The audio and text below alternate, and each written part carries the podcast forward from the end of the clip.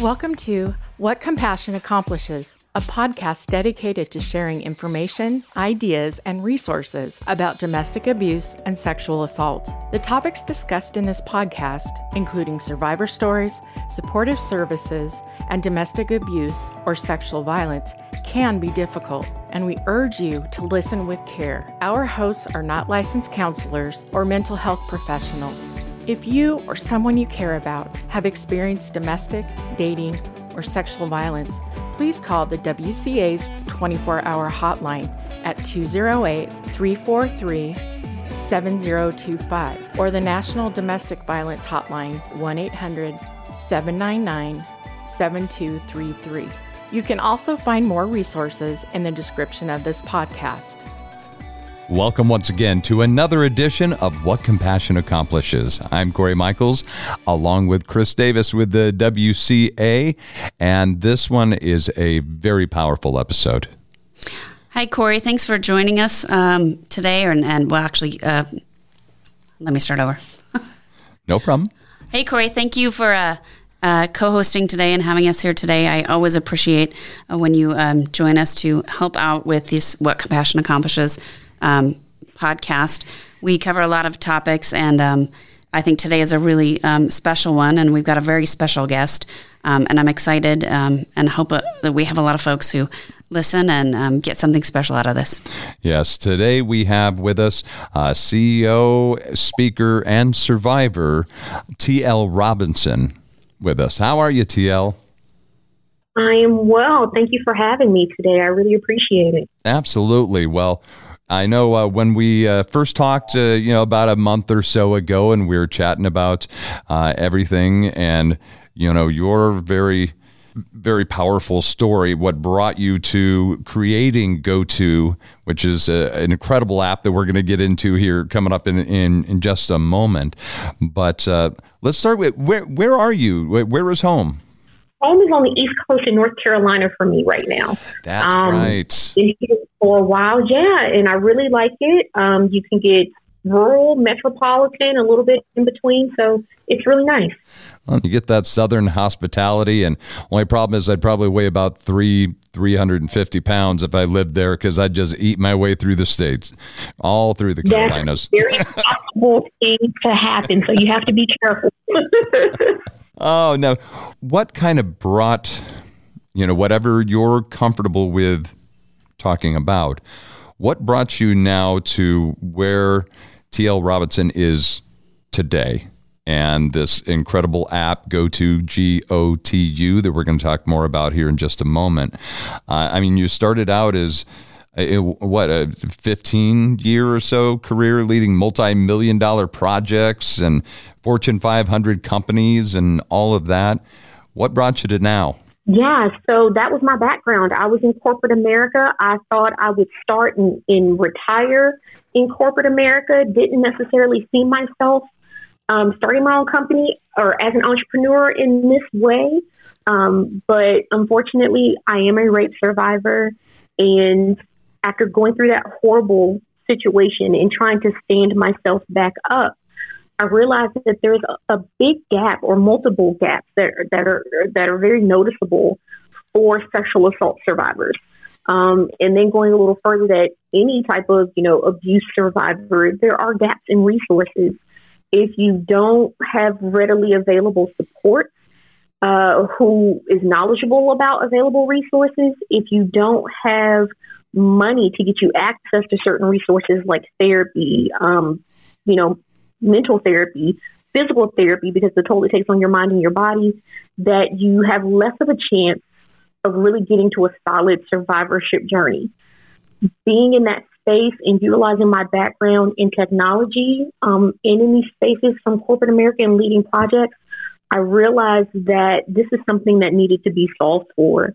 If we think about the statistics of one in six men and now one in three women, that's a little over 20% of the world population. If we if we look at that, you know, statistic in, in the 7 billion people that are on the planet right now, that's about 1.4 billion people that are suffering, that are survivors. And that's for that number to be number. it's a tragic number, you're right. And for that number to be so big, for sex crimes and, and other abuses to be so prevalent, it was just shocking to me that the resources or the process for transitioning from a victim to a survivor just wasn't solid. It wasn't what it needed to be. Um, to give you an example, after being assaulted and going to the hospital, there's there's things that happen at the hospital that people just don't have insights to. And if and there are obstacles there that can prevent people from going through the necessary process to get solid treatment to make sure that they don't come up with any type of illnesses or, or an unwanted pregnancy. Um, reporting to the police is a very, very, can be a traumatizing experience as well. And if you don't have the right support or knowledge, there are obstacles there that can prevent people from, from reporting. Um, I will also share that I was assigned an advocate and this was the, the catalyst for me that, that got me into the place of things need to change. I had an advocate who said she would check on me and call, and she didn't. Hmm. So, going through the emotions, going through the shock, and being by myself in that moment because I still couldn't put the words together that this horrible thing was done to me. Right. And then to have someone assigned to me to help me and not show up for me and be there for me, it put me into a tailspin. I can um, it wasn't. It wasn't until I told the first person um, that I found out that this person in my life was also a survivor of sexual assault and knew what to do. And if it wasn't for this one person, I don't think I would have made it. For me, it was things need to need to go through a drastic, drastic change, and, and, and that's the start of how we got to the idea of Go To and launching Go To and really being an advocate for change in this space for survivors. Well, we talked about this many times on different episodes, uh, Chris, about how, you know, so many survivors, they may survive that event, but not really. You know, the, it, it, it haunts them forever and it puts them in a place of just being stuck and they can't be able to, to yeah. move anywhere because they don't know what to do and they can't be able to, they don't have the capacity to be able to get back past this horrific situation. And without the, the right services out there, then, you know, just like you, if you hadn't have spoken out to your friend, you don't know where you would have been. Right. Yeah. Trauma. Yeah. Long term trauma, as I think you probably know, um, you know, can last a lifetime and have an impact of a lifetime. It's not just that, you know, one experience. And right. I think we, we know that the, the, the services and, and you know they they vary from area to area, um, and I'm not sure where you were at the time, whether it was, and, and it doesn't really matter. Um, you know, from big city metro to rural, um, and the connection between. Um, you know the public services to the community-based services and the connections and even within some of the stronger organizations sometimes connections fall um, and, and and that it can have such a significant traumatizing long term impact on the victim, like you say. And so, you know, where where do changes need to be made? Where do things need to be tightened up? Right. I know a lot of mm-hmm. a lot of space because of right the the um, the Me Too movement and some of the some of the things that are even happening now. I know that it's it is sparking a lot of conversations, but where are the gaps right between the community based services? Where are the gaps between the public services? Where are the gaps mm-hmm. between rural and where funding falls, and which we you know, between the SANE nurses and the start nurses? I can tell you those are conversations that happen um, where I am at, like on a almost a daily basis, and mm. I um, so I, I am looking at this app and I, I think it looks pretty darn amazing and and I was um, I want to say something when, before we started recording. You said you had almost 500 downloads without even doing any marketing. That is word of yeah. mouth. That's incredible to me. I mean, and that just just to me is telling of the need, like you said, for people who need support. Also, I think that's pretty telling for people who need support who may not who maybe may not want to speak out and ask for help because I think that also might right. be um, a lot something that a lot of survivors uh, experience that um, they don't want to they don't want to tell anybody about what happened. They don't want to. They yeah. may not even know where to ask for help. Like all of our services. I mean, we're you know we're based in Idaho, right? We're nonprofit. We'll help anybody who calls our hotline. But if they want more, we, yes, we're all all of our services are virtual now. But still, mm-hmm. you know, somebody across where you're at may not think to call a number in Boise, Idaho, um, and know that they could qualify for, you know, a virtual Zoom, you know, counseling session, right. which they could now, but yeah. um, they may not be in a place to even think to Google and find our website to call that hotline, right? Yeah. It's there's yep. so much shame and trauma associated with that even reaching out. I'm so you know, I want to say I, I have never spoken to you before, but I'm so proud of you for sharing with someone because that takes so much energy and courage yeah. to be able to put yourself out there, that vulnerability to share with somebody about what happened to you. So many people don't just don't do that. They live with it. And it is, you know, I can be on the outside looking in and saying, you didn't do anything wrong. You did nothing wrong. But it still doesn't break through to that, you know, that wall of that shame and living with it. And I just, it breaks my heart that, that yeah. you, you talk about billions of people that live with mm-hmm. us, you know, every minute of every, every day. And you, um, I applaud you for stepping up and using your talents and resources to try to do something about that and, and yeah. create something for people. I this I think it's so commendable. I just applaud Thank you. you. And thank you for that. And I will say that it's not me. It's I was raised to to speak up if something just does not feel right. And I will tell you the the moment there are two moments in my life that helped me say something when this happened. One, I never thought this would ever happen to me, especially the person who did it. Never saw it coming, and that's where additional devastation comes. But I remember when I was younger, there was an episode of the Oprah Winfrey Show where she first talked about being molested as a child. And the message was, it, it, you know, the end of that, it was not her fault that anyone going through it, it was not their fault. That when they feel safe and comfortable to speak about it, so they can start a process of moving forward. And I remember that from childhood. Um, and it was such a mature content, but my mother had my sister and I sit down and watch that show. And the second thing was I remember Anita Hill testifying at Capitol Hill about being sexually harassed and what she went through. Mm-hmm. And the message and the takeaway from that was these things happen and people may not believe you, but the courage to use your voice and help other people and help yourself at the same time just stuck with me so deeply. And those were the two moments that got me to a place of this is wrong, this is wrong. I don't know what words to use. I feel like I'm drowning in this situation, but I have to say something and not be worried about how artful the message is, right? I just have to get this out and start going somewhere. And um, I really think that those two moments um, helped me say something to this person that helped get me to therapy to get me up and moving forward to where I could ultimately tell my family and be supported and loved and have a better survivorship journey. That's amazing. It is. those two moments. Wow. And that, um, I want to say something really quickly just to acknowledge you saying that you never thought that person would do that to you. Eight out of 10 rapes are committed by someone known to the victim. Right. Mm-hmm. Eight out of 10. So, mm-hmm. while I, I don't want to discount the experiences of people who are sexually assaulted or raped by a stranger because that does happen. Mm-hmm. But eight yeah. out of 10 yeah. rapes are committed by somebody known. So it's a family member, yeah. it's an acquaintance, it's somebody they're going on a date with. Um, eight out of 10. And that is, so that's a myth that we have been raised with our, our society is that it's in a dark alley by a stranger. No, I was just talking with Detective Weeks yesterday, or retired Detective Weeks, and she was saying that it's actually very rare for it to be a stranger incident. Mm-hmm. So, yeah. and that's a stat I, yeah. uh, from the RAINN.org. Um, yeah. So yeah. you can look up and find a lot of more stats, anybody listening.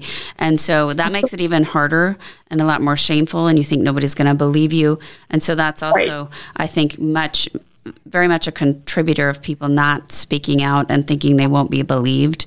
Um, right. And so I encourage anybody listening, like if you if you are going through this, reach out and speak out. And if you're listening to this and you're not a survivor and somebody ever reaches out to you and, and speaks up, start by believing. Before you say anything, take a breath, yeah. take a pause, and believe them before you say yeah. anything or react.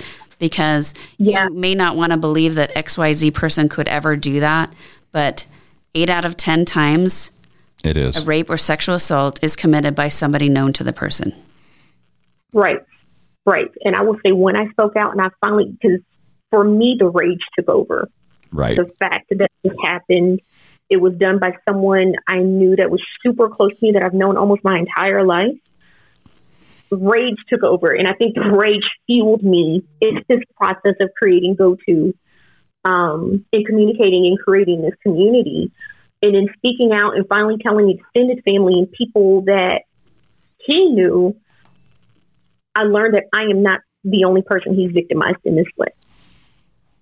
So your app, go to G O T O. Uh, Let's survive sexual assault together. It anonymously anonymously connects with, um, survivors um, for support um, or advocates, right? So Right. So there's got to be some good technology behind that to keep it anonymous, right? I'm I'm sure you've done your due diligence. I'm not a I'm not a techie person, but you came from the tech world. Um, that is cool. That is really cool. Anonymously connecting with survivors um, and supporters. You've had 500 downloads. I want to tell you, um, I've got some folks in the studio here that are looking at it and uh, checking it out. Some folks that work with us. Um, so that is the coolest thing. So somebody can anonymously download it and get support.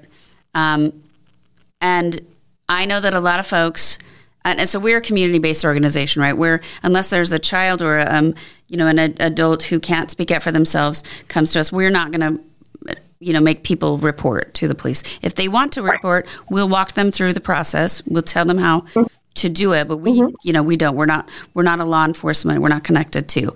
Um, we'll walk them through how to do that, right? But uh, we don't say, okay, you have to report this to police now. Um, and that's a big difference we try to educate folks on. Um, if they want to, we'll help them do it, but they don't have to. We'll explain that. Um, but this just provides that support. And I think that it takes the face to face out of it, right? Why do you Right, think that's because- important?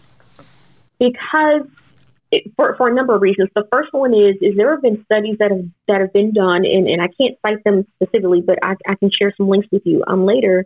Is that people are tend to be more honest with strangers, people who don't have an already set perception of them.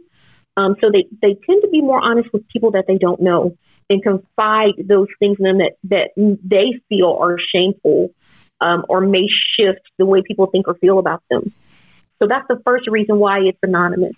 Um, second, safety, right? People who perpetrate these types of crimes against other people are dangerous people. And we don't know how far beyond this type of crime they're willing to go, especially when they get identified and told on and they can risk losing their livelihood. So safety is the, the, the biggest thing. Third is being open and we all have set biases right? Not that being racist or prejudiced, but we have certain biases based upon how people sound and how people look. In this space, when it's anonymous, uh, anonymous, and there's no set char- identifiable characteristics, you're just talking to another human being. It removes a lot of that bias to where you can just be free to communicate, support, share, nurture, and then receive that as well. And those were the three main reasons for keeping it anonymous. And we found that, you know, if survivors want to go in and download, and you all want to go in and download, um, in, in, in one of the spaces, especially in the survivor space, you will see people being very raw and very honest about where they are emotionally, mentally, physically, spiritually, or even what has happened to them. And it paints, it allows us to get a better picture of the different types of struggles that survivors had. Um, because the other reason in creating GoTo is for support for survivors survivor supporters who are secondary survivors, and also advocates whose job is to deal with trauma every single day. And in being in those spaces, my team can collect information that we can now go to corporate heads and political leaders and say, Here here's what's happening, here's the impact, this justifies these proposed changes, and then work to get these changes in place. That's the ultimate goal, is to improve the daily lives of survivors. Now, TL, I, I have to I have to ask you this uh, just because I, I I'm curious, and I'm sure you are going to have a fabulous answer to it. But like you were saying, the the people, the perpetrators, the individuals that will will do these heinous acts, um, there there can be that rage, there can be that revenge, especially if maybe they they Mhm. did, uh, you know, all of a sudden they're feeling they're the ones wronged because the police are knocking on their doorstep and you know and taking Right. them to jail. Um, Right. what prevents some internet troll or some offender from getting on registering uh, and catfishing a, a uh, you know bio and then going i mean i'm sure there's got to be some type of monitoring that would quickly take Yeah. care of something like that Yeah, right. So I don't want to go into too much detail because I don't want to give away what we have behind the scenes. Oh, yeah, no, no. Right.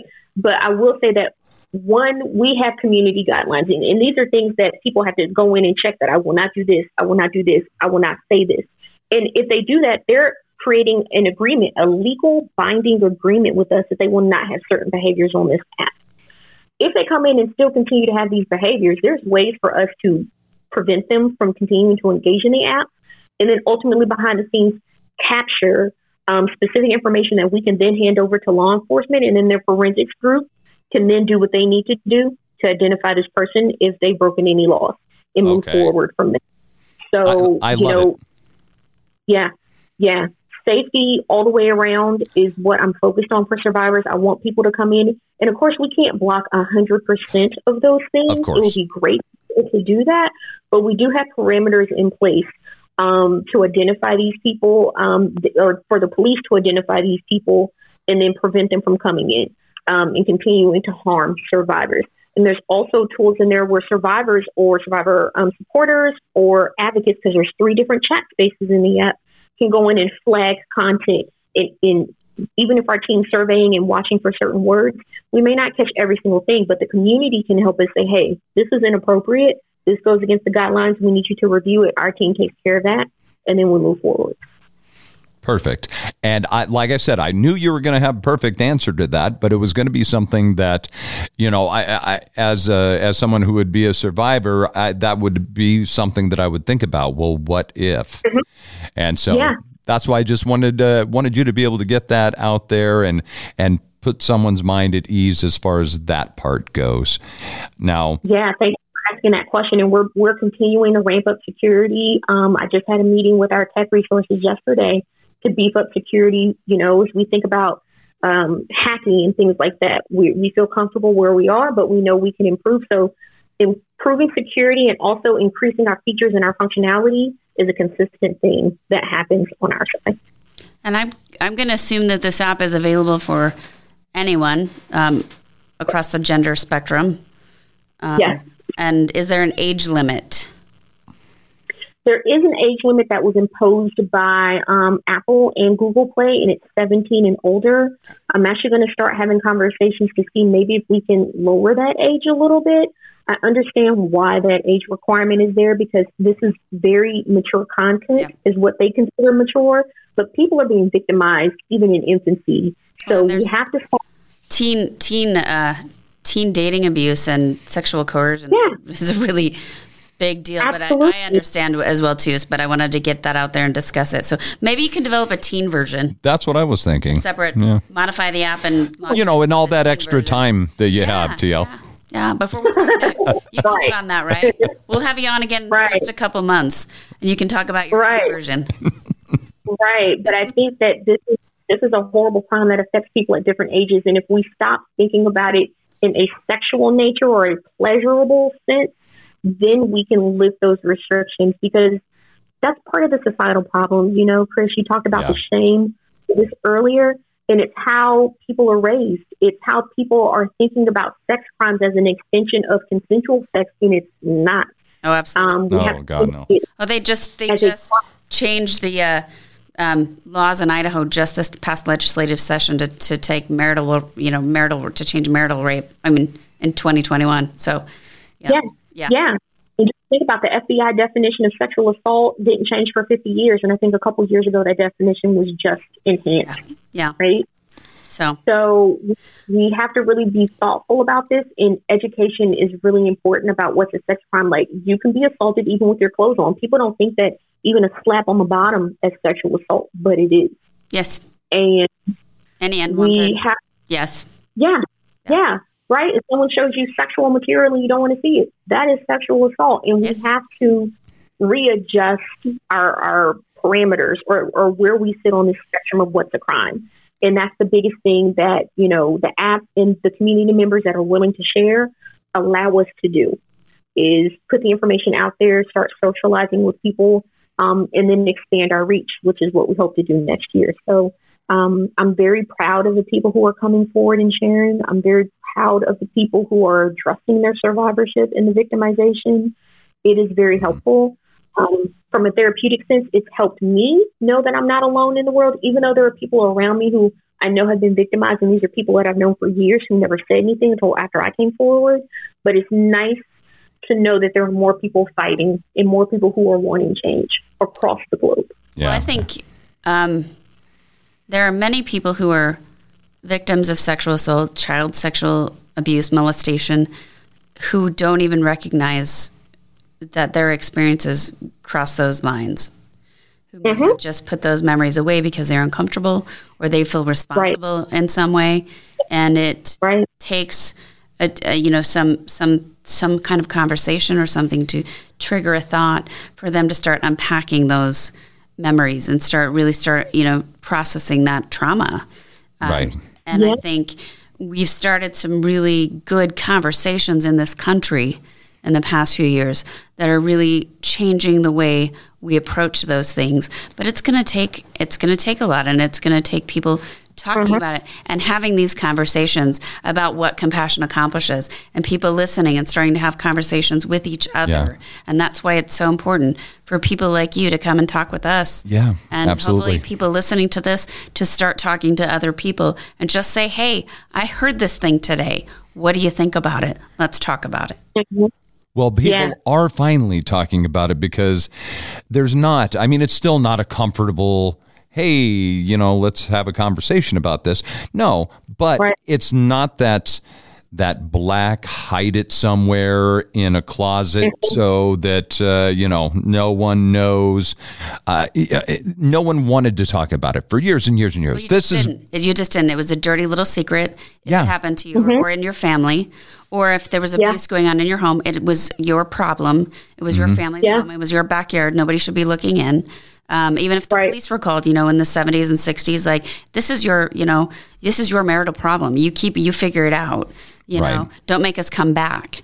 Um, Yeah. We don't want to come back there, you know. But yes, so um, no, those dirty little secrets are not dirty, and they shouldn't be secrets. no And they're not the children's problem. They're not the person's Right. being abused problem. It's not the victim's problem. They're not choosing Right.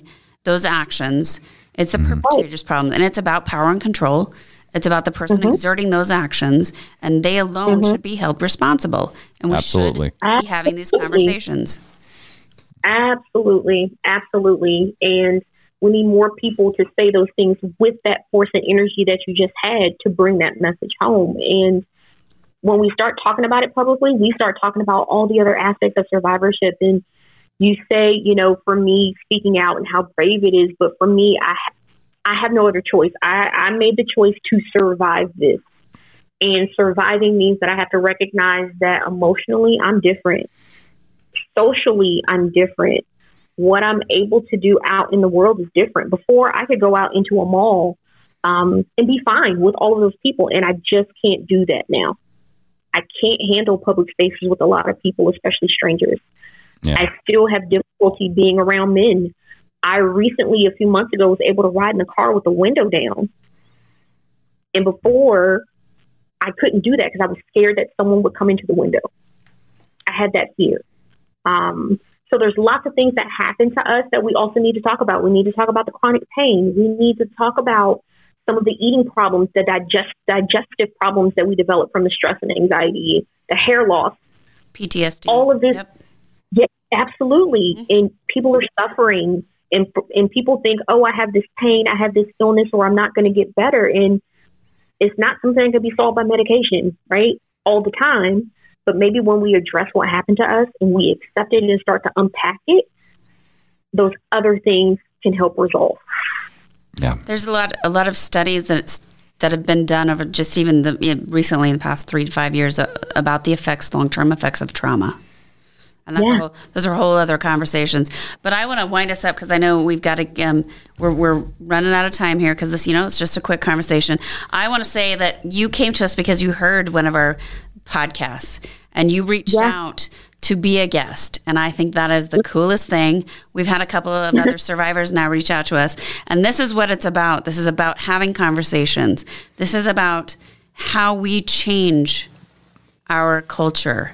Yeah, and the mhm. perception in society of of survivors. Yes, and I appreciate you so much for doing this. And I think this has been a great conversation. And I implore anybody else who hears this, I encourage you to reach out to us because together, this is how we're going to make change, people. This is Yeah. how we do it. We come together.